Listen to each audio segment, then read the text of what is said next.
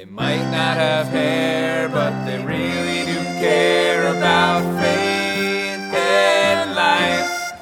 Two bald pastors. Welcome to Two Bald Pastors, a podcast about real faith and real life. I'm Jeff Sinabaldo. And I'm Joe McGarry. We are two follically challenged pastors serving in congregations in the New England Synod of the Evangelical Lutheran Church in America, or as we like to call it, the ELCA. Today we have a special guest with us, Dr. David Grafton. He is the professor of Islamic Studies and Christian Muslim Relations. Did I get all that right? You got it. Excellent. At Hartford Seminary, which is right down the road. So, first of all, welcome to Connecticut. Thank you very much. It's And great to be for- here. Thanks for being on the show. So I think we met probably about 10 years ago, I think ish, when I was doing my STM at uh, at Philly Yeah. at and I was, LTSP. so you yeah, and I was I was the director of graduate studies, I think, at the time when you were Right. there, and yep, trying to work you through.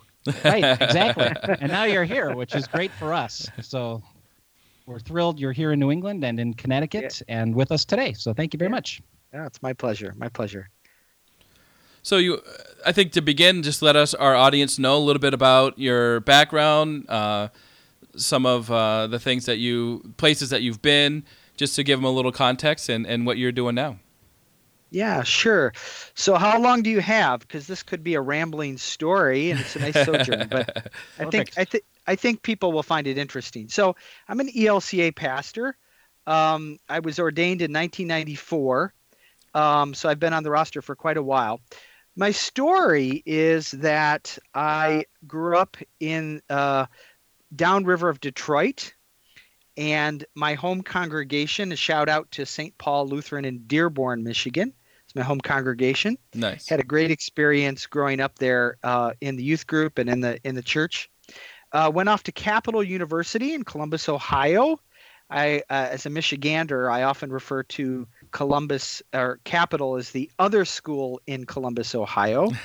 Um, if you're from Michigan, you'll get that joke. So, anyway, um, met my wife there and decided I wanted to study um, Middle Eastern studies uh, and Islam. I was a history major. Cool. And a, and a cross cultural studies major. And I didn't quite know why. I was just interested. And my advisor at the time, uh, Dr. Howard Wilson, uh, who was a great mentor of mine, uh, he knew right away why I wanted to study Islam and Christian Muslim and and and the Middle East. And he, he informed me that Dearborn, Michigan, was the largest community of Arabic-speaking people in the in the United States oh, okay. and I didn't know that at the time. I didn't. I didn't know that. But So you, had, but you had a hunch somewhere. So that's I good. had a hu- well, obviously, you know. Right. So that that I propelled me down a path where you know I asked the question why? Why didn't I know about uh, these communities in Dearborn and Detroit and the great history of the Arab American community in in Michigan? So anyway, from there I uh, went on to St. Paul and did my MDiv at Luther Seminary, uh, where I did a couple of independent studies on Islam in the United States. Uh, after I graduated there, I went. I got my first call in New Jersey, in the New Jersey Synod, right around the time uh, 1993 in the first World Trade Center bombings, Mm. and I was fortunate at the time to have a colleague uh, at the Reformed congregation in town who was a former missionary to Iraq. Mm. So he and I began a, a project together, an ecumenical project, where we began taking congregations to local mosques in northern New Jersey. And this was uh, something that was quite new. At, at that point, I decided very quickly that I wanted to go on and study uh, Islam and Christian Muslim relations further. So I uh, ended up going to England, Birmingham, the University of Birmingham in, in England, a place called Oak Colleges, where the ELCA had actually sent a number of former missionaries and missionaries to study Islam. And what's what was incredible about that experience was that the faculty and student body ratio were 50% Muslim and 50% Christian from around the world. Wow. So we had so we had Muslim and Christian faculty members and Muslim and Christian students. And I was the only American in the whole program, which was actually the best thing about it. I mean, I I Yeah. actually I, yeah, it was cool. I actually had to 1997. I had to schlep down to the Birmingham police station and get fingerprinted uh, because I was not a member of the EU and I was not part of the uh, British Commonwealth. And so, as a student, uh, I I was uh, in a special category. So. I, I was also, as an international student, tested for my English language ability. Uh, found found that I was spelling things incorrectly. I put my e's before my r's, and so they had they had they had to correct that out of me. Um, so that was a great experience. I I uh, cut my teeth in Islamic studies, working with Muslims and Christians. From there, uh, I had the great fortune of uh, getting a call with Glo- the Unit for Global Mission in Cairo, Egypt wow. and served served at uh, St. Andrew's United Church, which is an international congregation. Wonderful place. Uh, I highly recommend uh, people uh, getting into relationship with St. Andrew's. Um, Saint, uh, I'm not sure the website, but it's a congreg- small congregation that serves English-speaking expatriates Hmm. who are in the country for their job, their work. Uh, they may uh, be part of a diplomatic corps, or teach in a university, or uh, work for an oil company, and and we provided word and sacrament ministry for those folk. But we also had a huge refugee ministry. We had refugees from around the Horn of Africa, Somalia, Ethiopia, Eritrea, Sudan, uh, who all came to Cairo because Cairo is an office of the Commissioner for Refugees. So the refugees would come into Cairo seeking uh, protection, seeking asylum. And we were one of the faith based organizations that provided ministries for these refugees, primarily educational and financial uh, resources. What was great about St. Andrews was that um, we had an adult education program and a children's program, but we were the only community that hired Muslims as a part of our staff. okay. So we had um, teachers and administrators Yeah, cool. who who were Muslims from the Sudan or from Somalia, but we also had uh, you know Christians from various tribes, and the tribes were aligned with a particular denomination, Christian denomination. Mhm. Uh, if they were uh, Nuer, they were predominantly Presbyterian. If they were Shilluk, they were predominantly Catholic. So we had this uh, mixture of peoples and nationalities and religions all working in this small little space. And you learn very quickly about our common humanity, people in need who are struggling to survive and looking for a brighter future. Yeah. Uh, it was great. It was an incredible experience. Uh, so from there, I, I spent four years as the pastor there, and then moved to the Egyptian Presbyterian Seminary, where I was the director of graduate studies there for a number of years uh, before I got the call uh, in Philadelphia and Mhm. spent eight years at the Lutheran Seminary in Philadelphia as the director of graduate studies and then uh, vice president for administration there. 2016, I received an uh, opportunity to come to Hartford Seminary at the Duncan Black Macdonald Center to take up a position as a the Christian faculty member in Islamic Studies and Christian Muslim Relations. So I've been here since 2016, fall 2016. The unique thing about Hartford Seminary is it's originally has its roots in the UCC. It's a congregationally based seminary, but has been a freestanding seminary. And it is the oldest study center for the study of Islam in the United States. Wow. Began, began back in the 1880s and 1890s, and currently is uh, right now the only accredited institution of higher learning for Muslim chaplaincy. So Huh. one of our one of our programs is we we provide training, an academic degree for Muslims who want to be credentialed as a military, hospital, or um, university chaplain. Wow.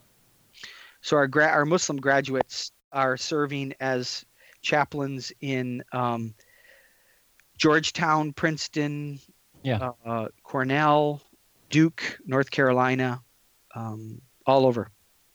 Wow, that's cool. That's really cool. Yeah, a lot of our folks that that connect with us here at the podcast might not have a lot of exposure to uh, Muslim folks in their community or in their experience.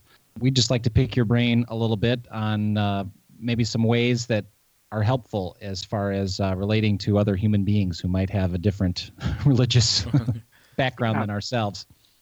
Yeah, I've, that's critical. I mean, obviously, we li- yeah we live in a country and in a world now where things are much smaller. The United States is is certainly a religiously diverse and plural uh, country. We have assumptions about who we are as a country and what we Right. look like, and that's changing, of course. When people say to me, you know, I, I don't know anything about Muslims or Islam, I've never met a Muslim, my usual response to that is, well, you think you've never met a Muslim, but you have. Right. It's simply because we have an image in our mind of what Muslims are based upon images in the media and and a lot of that unfortunately is based upon foreign policy issues, what's going on overseas. But in actuality, in the United States, um, the vast majority of Muslims would be unrecognizable to us simply visibly Mhm. um, Mhm. because uh, they would not have any markers. We often think about women wearing hijabs, which is a common religious marker for female Muslims. But the significant number of, of American Muslim females do not wear any form of head covering. So you may encounter female Muslims and, and not know it all the time, right? Yeah. Right. Sure. It's only it's only when you're thinking about the hijab that you think, oh, that that that must be a Muslim. And in terms of of males, the standard for Muslims is uh, of dress is is modesty, and modesty looks very differently in in a variety of different cultures and contexts. So the way that Muslims dressed is is to be modest, and that that can take any number of of uh, uh, it, it, it can look very differently. So the other thing about uh, Islam in America that most Anglos aren't aware of is that the single largest ethnic community of Muslims in the United States are African Americans. Right. So they they make up depending on who's doing the counting, they make up anywhere from 24 to 40% of all Muslims in America, which means that a quarter to uh, at least a third of all Muslims are African American. And uh, Philadelphia was a great example. That's one of the kind of centers of African American Muslim Islam, and there's all different kinds of African American Muslim communities. So, most Americans, when they think about Islam, they think about Arabs and what Arabs look like in Arab dress. And Arabs really aren't even the largest ethnic community, it's South Asian American. Right, You know? right. Uh, so, Im- immigrant Muslim or, or those from South Asia, predominantly India, Pakistan, Bangladesh, they, they make up the largest community of immigrant Muslims that we have in the United States, and they they don't speak Arabic at all. For someone who might not be familiar with the Muslim community, what would be good first steps for someone to educate themselves a little bit more than what they see and what's portrayed in the media? Are there resources, websites, you know, that Yeah. folks can go to uh, to figure that out a little bit?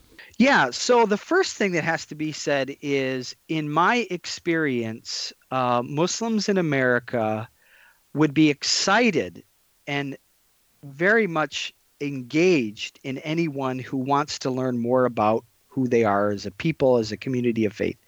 They very much want that. So whenever someone asks me, what do Muslims think about this or that? I usually say, well, why don't we ask them? um, let's find out. And and all you Fancy have to that. do is, yeah, all you have to do is go on to a, you know, do Google sh- search a Muslim community in your area or your region, and you'd be surprised at how many uh, communities there are. In fact, there's a couple of websites that are quite interesting. One is called Salat Omatic, uh, which will find Muslim communities of of different ethnicities and nationality or um, uh, nationality backgrounds in, in your area. The other one is mosquefinder.com. And Muslims themselves use these these websites as, when they're traveling and they want to go someplace for prayer. They'll they'll use these websites. So direct conversation with Muslims is the, is the best place to go. I mean, Muslims are very much interested in talking for themselves about what they believe, resetting the bar in terms of of how people experience Muslims. Uh, an interesting fact about that is that after 9 11, there was a, a spike in the number of younger female Muslims who began taking on the hijab, meaning that they, they started wearing the veil uh, the year after 9 11, so about 20, uh, 2012, 2013, 2014. They started putting on the veil, which is in many ways counterintuitive. One would think that Muslims were scared and they wanted to hide and not be publicly noted. And the research showed through interviews that these younger Muslim women actually wanted to be noticed and they wanted people to ask them about their faith because yeah. they were self identifying publicly as a Muslim. Right. And they wanted to engage with people to talk with them about their faith. And that, that's my experience as well. Uh, Muslims do want to know, they want to speak for themselves, they want to engage in conversations, they want to be part of the of the civic uh, landscape and discourse. Now, in terms of resources, um, for your Lutheran listeners, the, the ELCA website has a whole section under the uh, Lutheran Muslim relations section, which is uh, under ecumenical and, and interreligious relationships. There's a whole whole series of resources there for individuals and congregations to use, particularly some uh, bulletin inserts called talking points that can be utilized um, each week. There, there's a whole study guide. So, a, a really good resource that just came out uh, that was done by the Lutheran Muslim and Lutheran Jewish consultative panels of the ELCA is a book that came out in 2016 called Engaging Others, Knowing Ourselves A Lutheran Calling in a Multi Religious World. Uh, it's a great resource, primarily because what the panels did in putting the publication together was they, they put a call out to congregations and individuals to send in their experiences of working with other religious communities in their area doing variety of kind of ministries so there's all these case studies about uh, different lutheran congregations working with muslim communities in, in this case and the wide variety of uh, parameters that that takes as well as some some kind of sociological and theological questions that Christians might have about Islam and how to engage Muslims. I think that's a really good resource. But the the ELCA website is is kind of a good start for a variety of different kinds of options for individuals or congregations who are looking for resources. That's a very good resource. And for those who are listening, uh, what we will do is put all of these links in our show notes so you don't have to go back and try to listen. Uh, so we'll have links in our show notes so you can go directly to these resources and look them up and and hopefully utilize them in your personal life, but also in your congregation. David, when you encounter uh, Christian communities that are interested in engagement, uh, what type of questions are they asking, or things that you find interesting, or maybe the average person wouldn't maybe consider off the top of their head? Well, I find that when congregations come to me and are interested in learning more about Islam or they want to do some kind of a program uh, or get to know their local uh, Muslim community, they either don't know what questions to ask or they're afraid to publicly ask the questions. So, for example, I usually, when I work with congregations, my goal is to get Christian congregations directly engaged with the Muslim community. But quite often they're either afraid or embarrassed about the particular questions that they have because they either don't feel like they they know anything about Islam but they're embarrassed to ask particular questions. And so uh, I get all kinds of questions uh, from from individuals who are w- desperately want to know more about Muslims and about Islam, um, but they're afraid to ask, and they don't want to appear to be Islamophobic or racist.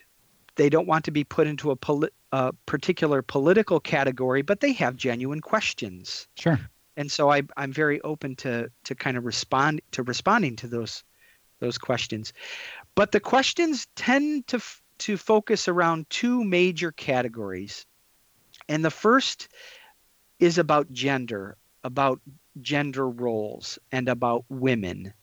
Why do women wear the hijab and do do Muslim women feel uh, oppressed?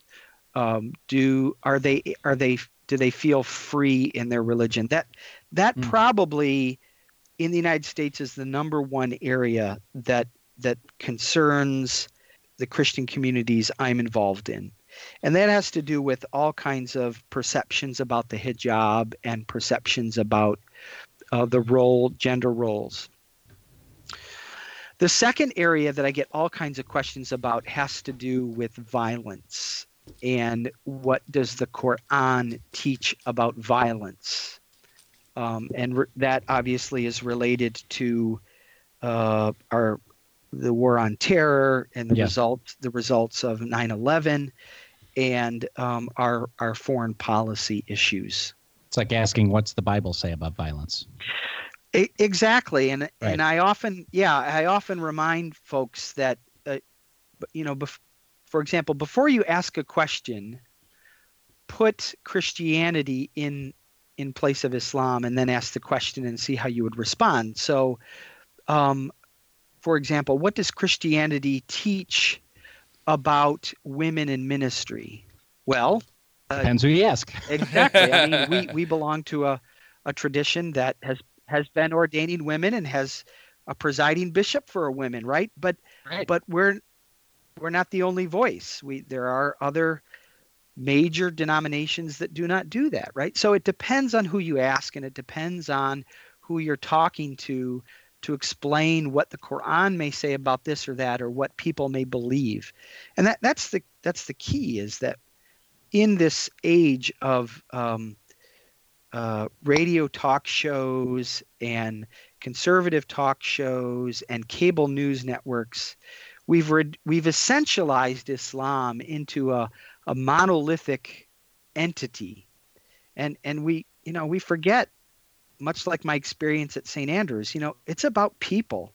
Right. Um, the religion is is the expression of 1.6 billion Muslims who express their spirituality. And if it's one thing that I've discovered along the way, uh, as as a clergy, as a, a committed Christian, there are people out there who for whom Islam works. It makes sense it makes it gives value to their life and so to simply um, dismiss it a, a, form of political extremism is is to simply miss the point that that for a lot of people this is providing spiritual sustenance mm. um, and, and so you know as a pastor yep. that that makes me curious uh, why is that and so being in a classroom with Muslim students, it's a wonderful opportunity to talk about um, spirituality and how God gives uh, and provides guidance for people's lives. Uh, that that's not just something you can dismiss as as political rhetoric or community that that is um, brainwashed. When you engage with Muslims directly and have relationships with Muslims directly, you you quickly be- understand that that God works in their lives in ways that's very different than ours, but but it's very sincere. That's helpful. That is very very helpful, and I want to thank you for for bringing up some of those questions and.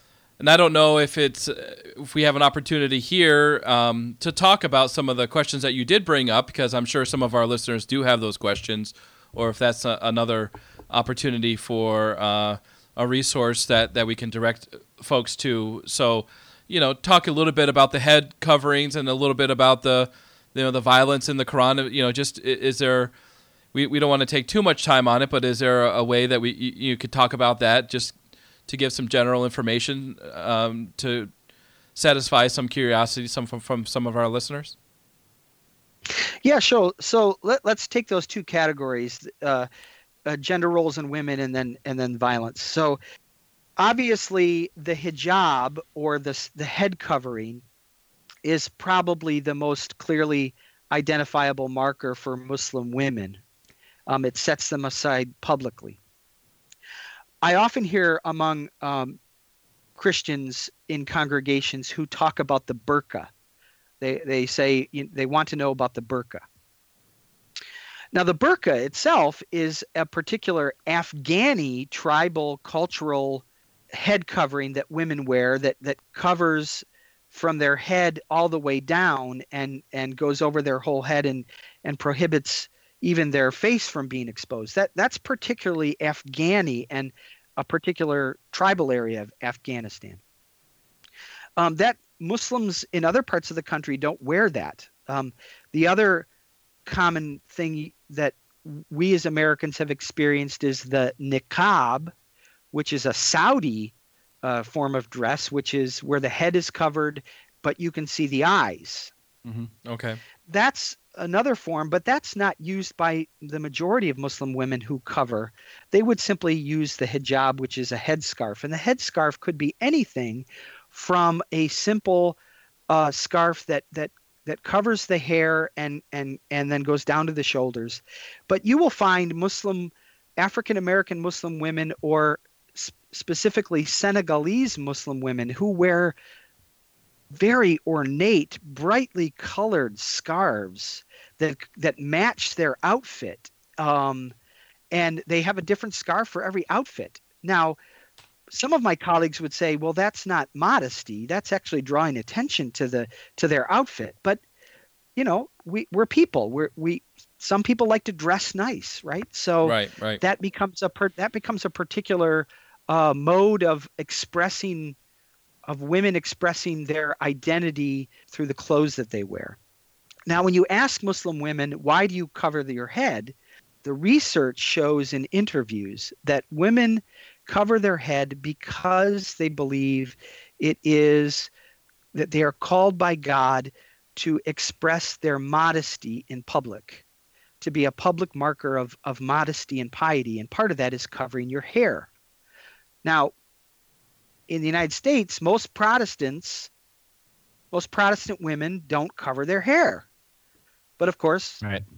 Paul talks about women cover your hair when you're in yep. worship, right? Yep. When you're in public. So when you go to some pre-Vatican II Catholic churches or even Orthodox churches in the United States, women still cover their hair. They will sure. put some kind of a covering on their hair. So that's the expression of it. And um, I find that Muslim women are – very interested in sharing with you their stories about why they cover their hair and the kind of hijab that they wear. Um, it's not a question that one should be embarrassed to ask Muslim women. They would be very delighted to to talk with them ab- about that uh, sincerely. Um, let's see, what were some of the other uh, questions? The violence found in the Quran. Yeah, so you'll find all kinds of references out there on the internet and in the media about the violence of the Quran. There was a, a book that was written in 2015 by Glenn Beck mm-hmm. called mm-hmm. It Is About Islam. And Glenn Beck's argument was that he said, well, all these people are arguing about what Islam is, and we have Al Qaeda and we have ISIS, and we have people telling us that no, Islam is peaceful. Islam means peace. Well, he said, I'm going to read the Quran. And his conclusion was that the Quran read and did exactly what the extremists said that the Quran did. In other words, that he simply took at face value what the extremists were were quoting from the Quran and then read it and said this is exactly what they say it is. Therefore, the Quran is about violence. The Quran is about infidels. Now, the reality is, of course, I mean, if you had someone coming to your office saying, "I want to learn more about Lutheranism," uh, you you probably wouldn't point them directly to Leviticus 21. right. Probably Right. not. Right. No. Right. No. Or or you wouldn't even say here read Revelation 19. Yeah. You would point them to particular passages that you that I as a Lutheran pastor would think would reflect how we understand scripture. Like Romans 8, Romans 5, Matthew 5, right? Yeah, John yeah. 3:16, right? Those are those are the places that you would send people and that would reflect your understanding of the Bible and of the Christian faith that are not found in chapter 1, right? Right. right. Right. They're they're right. mixed they're it's right. mixed it's mixed in with the Bible. And you so you have to know where to go. You have to have someone like we found last week in the Acts text, Acts 8, you know, when the Ethiopian says, How how do I know unless someone shows me? So for it's the same way in the Quran. You know, these particular passages about violence, often called the sword verses, are in particular places and they and they point to particular moments in time in the life of the Prophet Muhammad and his engagement with the Meccans, which is a whole story. But for Muslims, when they open the Quran, they don't go to the sword verses. They don't go to those particular passages. They're not waking up in the morning reading about the infidel and how are we going to treat the infidel this week. Right? Right. They go primarily to the Fatiha, which is the first passage of the Quran, or the most common uh, phrase, the Bismillah ar-Rahman ar-Rahim, God the compassionate and the merciful, which is the way that they give, you know, they open every prayer in the name of God the compassionate and the merciful. And that is the primary reference by which Muslims would direct their prayers and engage with God, that God is the compassionate and the merciful. Every prayer cycle begins with Bismillah ar-Rahman ar-Rahim. So that's a very different way of thinking about God, or as in Arabic, Allah, than you hear from Glenn Beck's book that that Mhm. The Quran is violent, right? right. Right. Could you say a little bit, just a little bit more about uh, the Prophet Muhammad, uh, just because people will know that name, but probably not know a lot about him and the history of of development around him?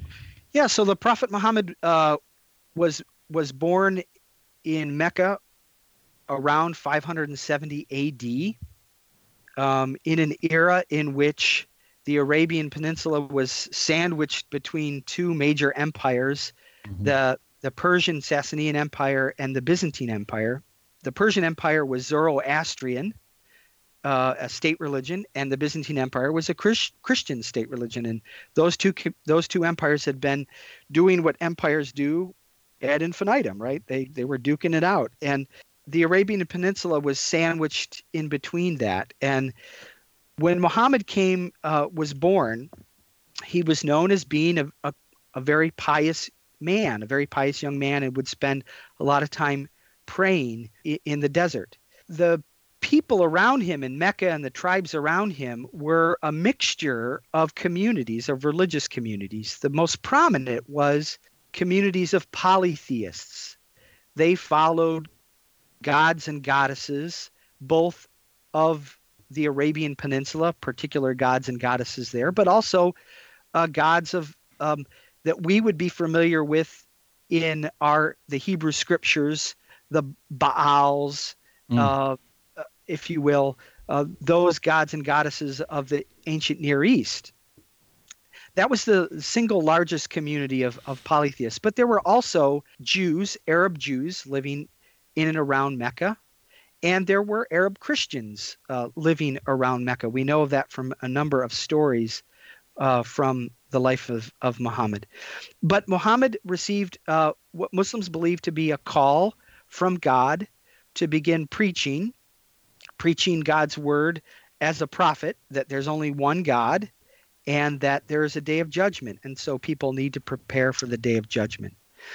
So Muhammad was uh, very much opposed by the Meccans, primarily because he preached against polytheism.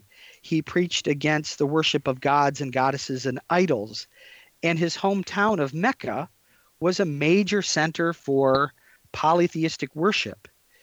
And there is in Mecca what is called the Kaaba, that central edifice that house of worship that, according to Muslim tradition, Abraham built uh, with his son Ishmael as the first house of worship. And at the time of Mecca, it was filled with idols, all ki- kinds of idols. And so Muhammad was preaching to the Meccans that they should not uh, be worshiping these idols. Now, Mecca was a center of worship and a shrine. And so people would come from all around the Arabian Peninsula to worship, and it was an economic center. So for Muhammad to preach against these idols was uh, threatened the eco- economic Mhm. livelihood of the Meccans, and so they Sure. didn't like that. So Right. the fir- the first controversies between Muhammad and his followers and the Meccans had to do with this center of worship, and um, the Meccans not wanting to to give up polytheism, not only because they they were they didn't believe in the one God, but because it had economic implications, right. as right. religion often does. O- Often Yep. how it goes. Right. Right. So uh, for Muslims, Muhammad is is a prophet who preaches God's word, and and for Muslims, he is not the only prophet. He's simply the last prophet, the seal of the prophets, and all other prophets before him preach the same message. There's only one God, and God is to be worshipped and followed uh, to prepare oneself for the day of judgment. So for Muslims, according to some traditions, uh, there's 240,000 prophets that God sent throughout the world. Uh, and they include, for Muslims, many names for whom would be familiar to Jews and Christians Adam, uh, Noah, uh, Abraham, Isaac, Ishmael, uh, Jacob, David, Solomon, John, and, and of course Jesus. Jesus is an important prophet in in Islam and in the Quran who has a particular role to play. What about uh, the Muslim view of of Jesus as the Son of God? You said an important prophet. Is it the same as important that Christians would see Jesus, or is it a little different? Yeah, it would be it would be very different in that for Christians, Jesus uh, as the i- incarnation of God, as the as the New Testament describes the Son of God, has a particular salvific role to play. So Muslims would not agree with that. They would not believe that that Jesus is anything more than a prophet. In fact, the Quran says very clearly, you know, Christians do not exceed the bounds of your religion that that Jesus is no more than a prophet. Mhm. So the Quran is very clear that Jesus is an important prophet who preaches uh, and shares God lo- God's love, but but is nothing more than that. So in my mind and in my classrooms when we have Christians and Muslims together, that's a really good conversation to have Mm. Sure. Yep. and it doesn't break down into religious vitriol. It provides an opportunity for Christians and Muslims around Jesus, Yeah. Jesus of the Bible and Isa of the Quran. Who is he? And to, to have Muslims and Christians describe who Jesus is. So, on the one hand, Jesus can be a unifying uh, person Mhm. in that he provides very important spiritual, ethical, and moral guidance for for Christians and Muslims, but he does so for different reasons. For Christians, there is a salvific act that that this is God incarnate, God coming in the ultimate expression of God's love. For Muslims, they find that hard to believe. They believe that Jesus is an expression of God's mercy for humanity, but as a human being Right. Uh-huh. what I what I find fascinating about the Muslim traditions is there are all kinds of stories about Jesus's teachings and healings that most Christians would find they would have no problem with. They, Right. they- Right. in Yeah. fact, they would be very interested to read about the story of the raising of Lazarus from a Muslim tradition. Yeah. It, it's a fascinating comparison. And if one allows oneself to simply think about what does this mean for Muslims, uh, there are some important commonalities there. What about the the view of God Is there a difference between the Muslim view of God and the Christian view of God? So this is the other the other conversation point between Muslims and Christian, or at least some Christians, that is the concept of the one God, Tawheed in Islam, the unity of God, and of course the Trinity. Yeah, right. Yeah. And the Quran again makes explicit reference reference to Christians say not three but one.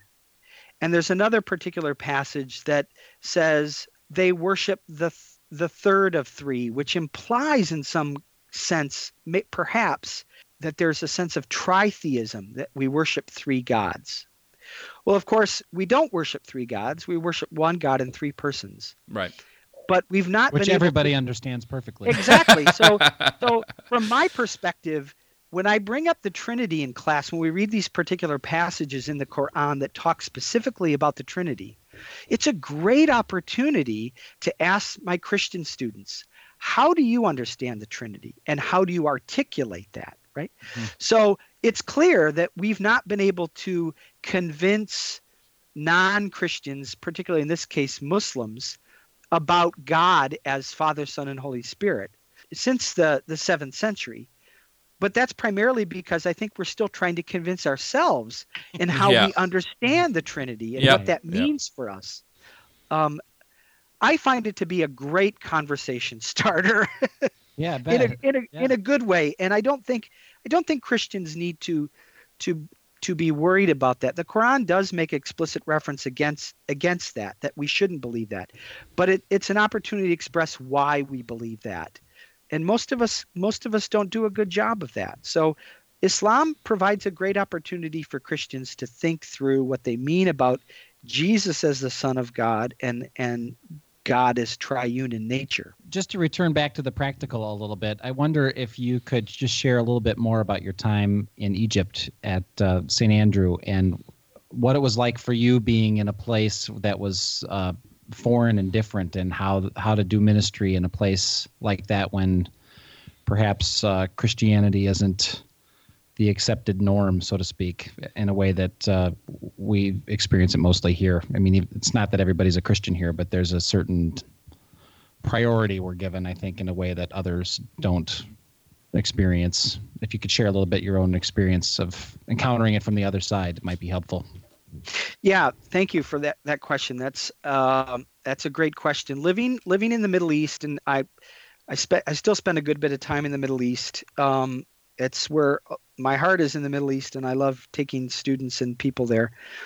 Egypt is a Muslim majority country, so that means that, uh, as you said here, the dominant religion is privileged, and uh, this is in everything from your general uh, the way that the day and the week is organized um, to uh, all other kinds of of social and cultural implications. So, for example, there's no weekend in Egypt. Uh, Friday is the day of prayer when Muslims gather in public to pray together, but it's not like Sunday. It's not like the day where historically in the United States where you had blue laws where everything shut down and people right. were supposed to people were supposed to go to church. Um, Friday is a normal day, but they shut down for Friday prayer in the afternoon, mm-hmm. and then they and then they return they return to work. So there's no real Sabbath day as as we would have it, where people stop for a whole day, and part of that is because Muhammad himself was a merchant. Uh, Mecca was a mercantile community, and all of Arabia was built on on mercantile um, commerce. Mm-hmm. So people had to get to work, right? So you come sure. together for prayer, and then you go back to work. That that's the common practice, and uh, centered around Friday, of course, is the the call to prayer that issues five times a day. Mu- Muslims are asked to pray five times a day, and you know that by when you hear the call to prayer. And so in a Muslim majority country, five times a day, even in the middle of the night, you'll hear the call to prayer go off in public. And uh, that will remind everyone to, wherever they are, stop and pray. Now, as a as a good a friend of mine, she's the daughter of a Coptic priest, grew up in Egypt. You know, her the way she reflected on that was that was a helpful reminder for her to think about God Mm. And even though she didn't pray like Muslims, the the call to prayer was a reminder to remember God. That's a good thing, right? Right. So um, w- one can one can say that. Now, li- living in the Middle East as an American not only provides uh, questions and quandaries about religion, but but culture in general. Uh, Middle Eastern culture is can be very different than ver- various forms of traditional American cultures, um, but those kinds of things are shared between Muslims and Christians in Egypt. So let me go back to the gender uh, issue. This Muslims traditionally segregate when it comes to prayer time in public. So men will be in one place and women in another place. Right. And that is primarily expressed because you are prostrating yourself, you're bowing down, and various parts of your body when you bow down come up. and if you're Right. if you're behind somebody when that part comes up, that may be distracting, especially if it's a member of uh, of a different persuasion than yourself. So they they the general explanation is you know you don't want to distract people. Um, now that takes a variety of different forms, uh, some better than others, but that same kind of segregation of sexes in worship occurs in the Middle East among uh, Catholics, uh, Orthodox, and and many Protestants, hmm. especially in the villages. So I played a, a a nasty trick on my students one time. We were visiting a a, a Coptic Orthodox church, and the I'd set up the visit, and the priest knew we were coming. Mass had already started, so I told the students, I said, "You go on in, sit down. Church has already started. The priest knows we're coming. Um, I I have to make some phone calls for our next appointment, so I'll I'll be right in." So these were seminary students. You know, they they were comfortable in churches. They knew all about churches and what it means to be a welcoming church and everything. So they young men and young women seminarians just kind of wandered into the church and they all kind of find their place and sat down. And it wasn't long before I noticed that the the women seminarians started looking around and were getting very agitated and they started whispering to one another and they quickly realized that they were sitting on the wrong side Mm. that all of the women were on the other side. And um, afterwards, we debriefed that. You know, we Mhm. I said, "I'm sorry. That was a that was a little trick I played on you. That I wanted you to experience uh, this here." Now, we were all forgiven because we were foreigners and we didn't know any better, right? So the right, priest right, right. the priest was gracious and everything but as students they were horrified to find out that that they were you know in the wrong place uh, a, a student of mine who was an egyptian pastor in a village in upper egypt his church his church his sanctuary literally had a wall uh, down the main aisle between the two sections so that uh, the men would sit on one side and the women would sit on the other side uh, so they wouldn't see each other right so that that's a that's a Hmm. cultural thing and that was unnerving for many of my students and for many guests um, but culturally that that's that's something that you have to you have to work through Right. Right. the, the other thing that I can say about um, my experience uh, in the Middle East, living there, and I, I, I'm sure this can resonate with people who have visited the Middle East uh, for any length of time. The the hospitality of people is just incredible, knows no bounds. So in America, we often see images of the Middle East and those images are normally based upon the latest bombing or attack or incident that's taken place which the, those are very real and those are very unfortunate but um, that misses the depth and the heart of most people i know who are so hospitable and welcoming that it, in many ways it defies explanation. Here's a very good example of this. Um, a student came over from the United States, and he uh, was waiting in line to get through immigration. And he struck up a conversation with a man who was there. And this man found out that this was his verse, first visit to the to the country. And the man was so delighted that this was a first time visitor, and this American was so excited about uh, coming and experiencing the country that the young man, the American, the next night found himself at the wedding of this hmm. man. Not only at the wedding, but he was at the head table wow. at the reception. Wow. He just met this American at at the uh, that that previous day, but was so delighted that this person was excited about visiting the country, and he was getting married. He couldn't do anything else but invite him to the wedding you know. So you you do with that what you will regarding wedding banquet stories in the right, right. Yeah but, yep, those, yep. but i'm telling you those things really happen. And and um, egyptians and jordanians and palestinians and lebanese and you know they will go to great lengths to extend hospitality that is just incredible that's great. And this this conversation has been great. I know I've learned some stuff. My eyes have been opened a little bit more, and I really want to thank you for that. I'm sure our listeners will benefit greatly from um, this conversation today. You know, we're we're coming up on our time. We want to be respectful of your time here of sharing with us, and and I want to appreciate uh, you coming on. I'm I'm sure we'll we probably will like to have you on again sometime. Uh, you know, as we go down the road here a little bit and and uh, continue to have this conversation. So let's hope for good reasons. Yeah, yeah, right. Absolutely. But any any uh, any last words that you would like to share with us, and if people ever want to you know get in contact with you as far as uh, u- utilizing you as a resource for their churches or just uh, anything else, uh, if you'd like to share that as well.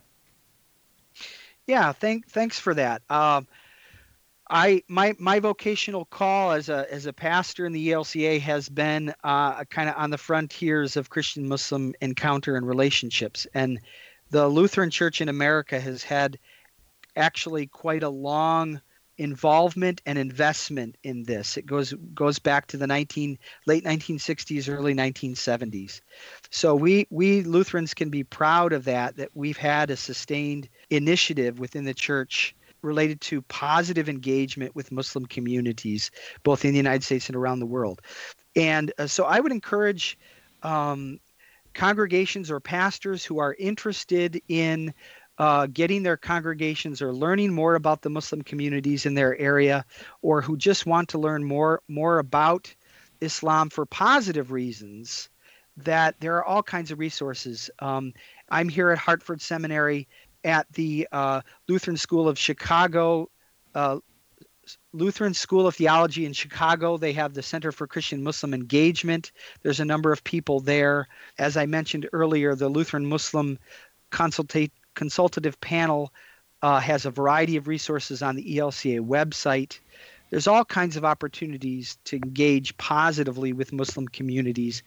And in in in in closing, I would say this is not simply a matter uh, that we as pastors or public leaders simply, it, it's not something that we can take lightly as a as an interest or a sidebar for our congregations. Uh, the the number of interfaith marriages in the United States is growing rapidly. Yep. Right. And uh, immigration and immigration patterns is is as we know changing the dynamics of America. So our neighbors, our colleagues, and our family members uh, will increasingly be from other faith traditions. So this is something that we all um, uh, should take at heart uh, and and educate ourselves uh, about so that we can serve our own communities better. And I think that's the key for for me as a pastor. It's it's uh, witnessing to the love of God and serving in our communities that are represented by by Muslim individuals, families, and communities themselves. Awesome. Great. Well, I want to thank you again, and thank you, listener, for joining us today. Uh, we are the Two Bald Pastors, helping you connect your faith with your life. And I am Joe McGarry. And I'm Jeff Sinibaldo. We want to thank you again. If you want to find out a little bit more about us, the Two Bald Pastors, you can go to our website, twobaldpastors.com, or find us on Facebook. So we are thankful for having uh, you um, on here today, and we um, will see you again next week. Take care. Be blessed. Bye now.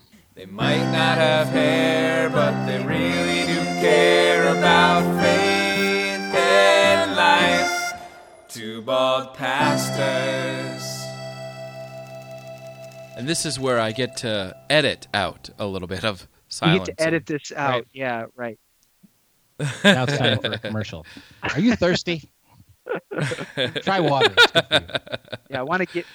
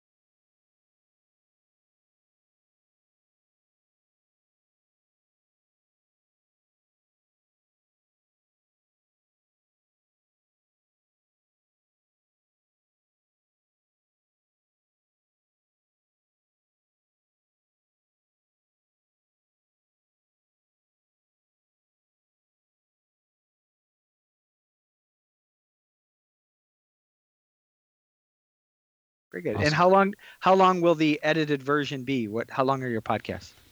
It should Depends know how long I ramble.